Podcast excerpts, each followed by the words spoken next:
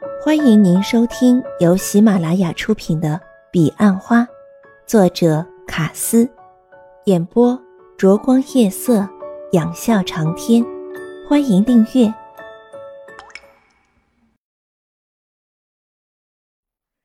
第二十二集。你是听不懂，还是觉得不好笑？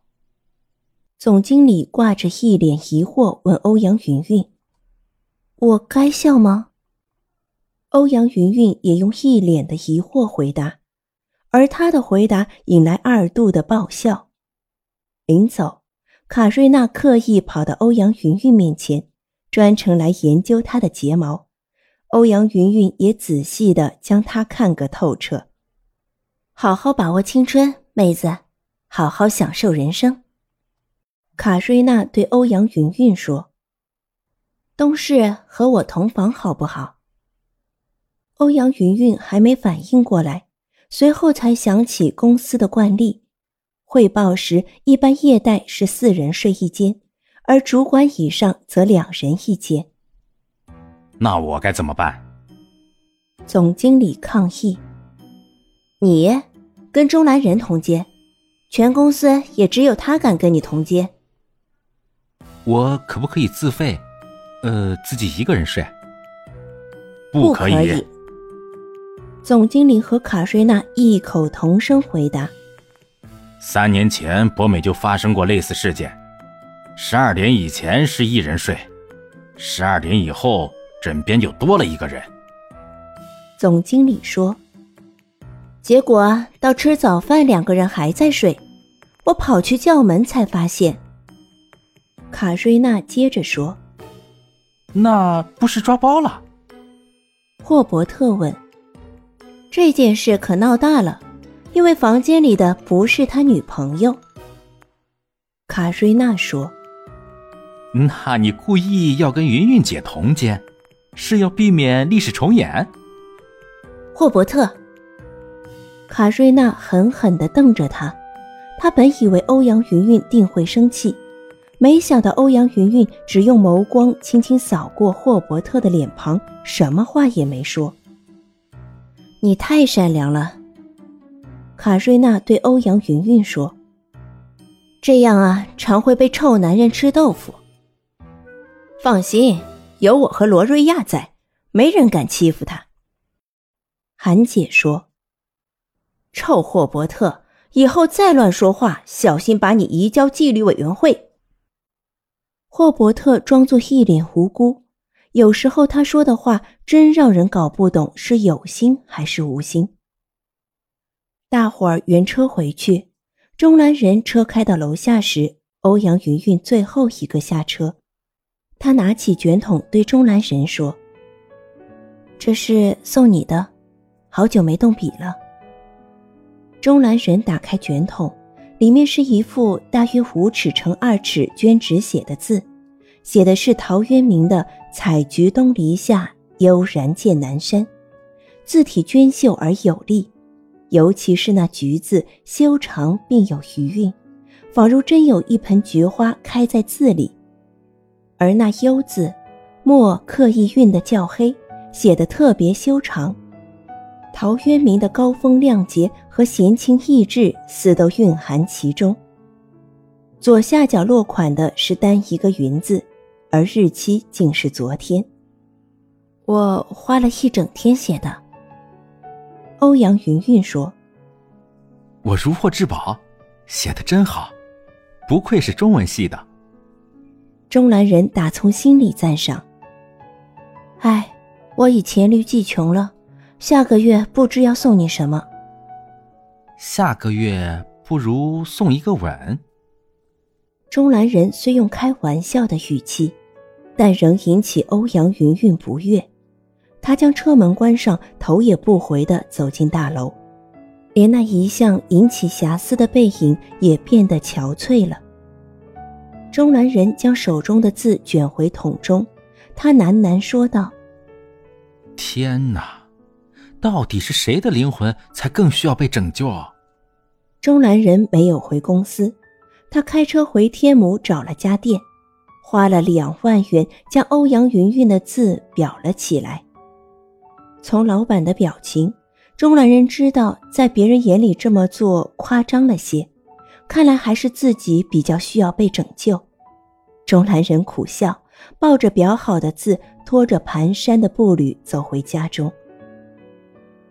夜深沉而冷峻，不知从何时开始，钟兰人便一直坐在沙发上，一直望着欧阳云云的画像发呆。一股愁绪绵绵缠结起，浓得像结了晶般压在心头。而画中的欧阳云云，几乎整个下午都在帮小琪上课，还得抽身和志荣讨论开发准客户。一向稳定的周大业也说出和美美喵面临分手的心事。欧阳云云忙得不可开交，但事实上，她最惦记的还是钟兰人。他频频看表，留意着桌上的手机，希望他的克莱曼能为他带来音讯，解除心中的牵挂。一直到吃完晚饭，小七才回家。欧阳云云又陪周大业喝了两个小时的咖啡。周大业走后，他再回公司赶月报表。回到家中，已经将近十点。十点的钟兰神仍枯坐在画前。他不知觉的睡着，又不自觉的醒来，在半梦半醒间，他对着画像说：“欧阳云云啊，欧阳云云，你为何要生气？如果你知道我有多恨保险，你是否还会那么介意我的一句话？”没有人相信，连续两个月拿到全公司冠军的钟南神，对保险却打心底里排斥。其实这并不难理解，他生性不羁，一向最不愿求人，他乐于助人，且从不求回报。但如今为了业绩，他开口了。在公司，大家都认为他出于自愿，为了欧阳云云，他乐在其中；而面对朋友，他却说他喜欢做保险。因为他绝不希望他的朋友用任何怀疑的眼光看欧阳云云。以前我总说爱情是美丽浪漫的，绝对不应该有一丝痛苦和哀愁。如今当真爱来临，我才知道我错了。正如你所说，我以前只是在吃素食面。你究竟有什么魔力，让我的灵魂却不听自己使唤？午夜。欧阳云云独自坐在桌前，思绪紊乱一片。整晚好几次，他想拿起电话打给钟兰人，但他却没有这么做。音箱传来一遍遍动人的旋律，这是钟兰人特别为他录制的。一串串音符，时而化作他温馨的笑容，时而映入他孤傲的身影。常常，欧阳云云发现钟兰人在他的座位上。一脸幸福地看着自己，那感觉好像自己含着笑看着桌上的非洲景。谁能告诉我，到底幸福是什么？夜深沉，钟南人沉郁的心睡去又醒来，却再也赶不走一夜的浮眠。夜深沉，欧阳云云寂寥的灵魂随着音乐沉浮。终究忍不住寂寞的泪水。第二天早上十点多了，钟兰人仍未到公司，直到开完早会，周大业问欧阳云云是否要打电话给他。我会处理，欧阳云云说。而钟兰人始终躺在沙发上，直到快天亮时才昏昏睡着，但不到九点却就醒过来。昨天聚餐时，魏大哥特别交代，早上要讨论汇报表演的节目，全员都要到齐。其实只要钟兰人到了，全部都到了。他狠狠地洗了个澡，想要涤尽一夜积累的疲惫，但当他穿好衣服，一股倦意却又冉冉升起。直到十一点，他才走进营业处，他的心情依然沉郁。他好怕欧阳云云还在生气，不过，当他看到眼前的景象，他却愣住了。一群人围着欧阳云云，七嘴八舌的，场面显得非常混乱。发生了什么事啊？钟兰神问。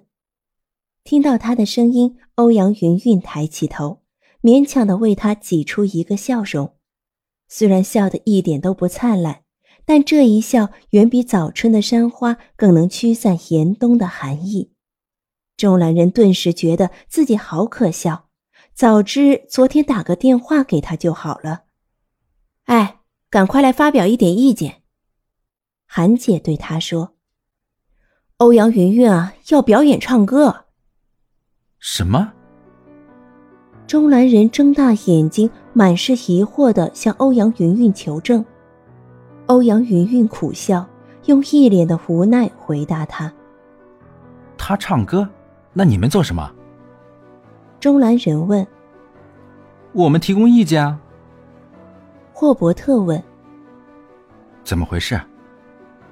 钟兰人问欧阳云云：“这是我去年的承诺。”每年都最后一名，总经理曾说，只要我肯唱歌，保证不让我们垫底。问题是你真的愿意唱，还是被迫的？没有选择。你知道我最讨厌唱歌的。众兰人知道这样讨论不会有结果，他决定直接去找威大哥。威大哥正准备去总公司开会，朱蒂斯忙着帮他整理桌上一叠的资料。你错过了早会，朱蒂斯说：“怎么会是这样的结局？我们讨论了快两个小时都没有结果。”威大哥说：“是谁提议的？”中兰人问，心想一定又是霍伯特。刚好总经理打电话来，看我们讨论不出结果，他旧事重提。下星期才报出节目表。还有一个礼拜，大家就放弃了？难道非得叫他去做他不喜欢的事？欧阳云云自己愿意的，朱蒂斯说。你们不了解他吗？他宁愿自己下海，也不愿看到你们痛苦。好吧，你有什么高见提出来吧。威大哥有些动气了，他最气中南人每次不来开早会，而会后却意见最多。节目的事交给我。钟兰仁说：“你。”威大哥和朱蒂斯同声说，表情从怀疑变成诙谐。“哈，你是宁愿自己痛苦，也不愿看到欧阳云云受难。明知他在受难，你们却口口声声说爱护他、疼惜他。总经理那关不会过的。”威大哥说。下星期提出后，如果内容无法说服，总经理会打回，到时会更不好。你们放心，我保证一定拿前三名。你一个人表演隔空抓药吗？不可能的，你从未参加过汇报，没看过一场表演，那绝不是一般的娱性节目。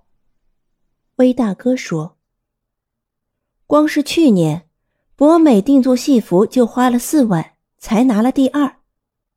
朱蒂斯接着说：“那明阳啊，为了今年的节目，三个月前就请来知名的专业舞蹈老师教舞，每周两次。听说光道具、服装今年就不止五万。去年你也知道，我们整整努力排练了近三个星期，结果还是最后一名。那是因为剧本太烂。”钟兰仁说：“你当时也是公司的一份子，你不应该这么说。讨论剧本时，你在哪里？”威大哥说：“今非昔比。”钟兰人说：“我保证，就算没有前三名，也绝不可能垫后。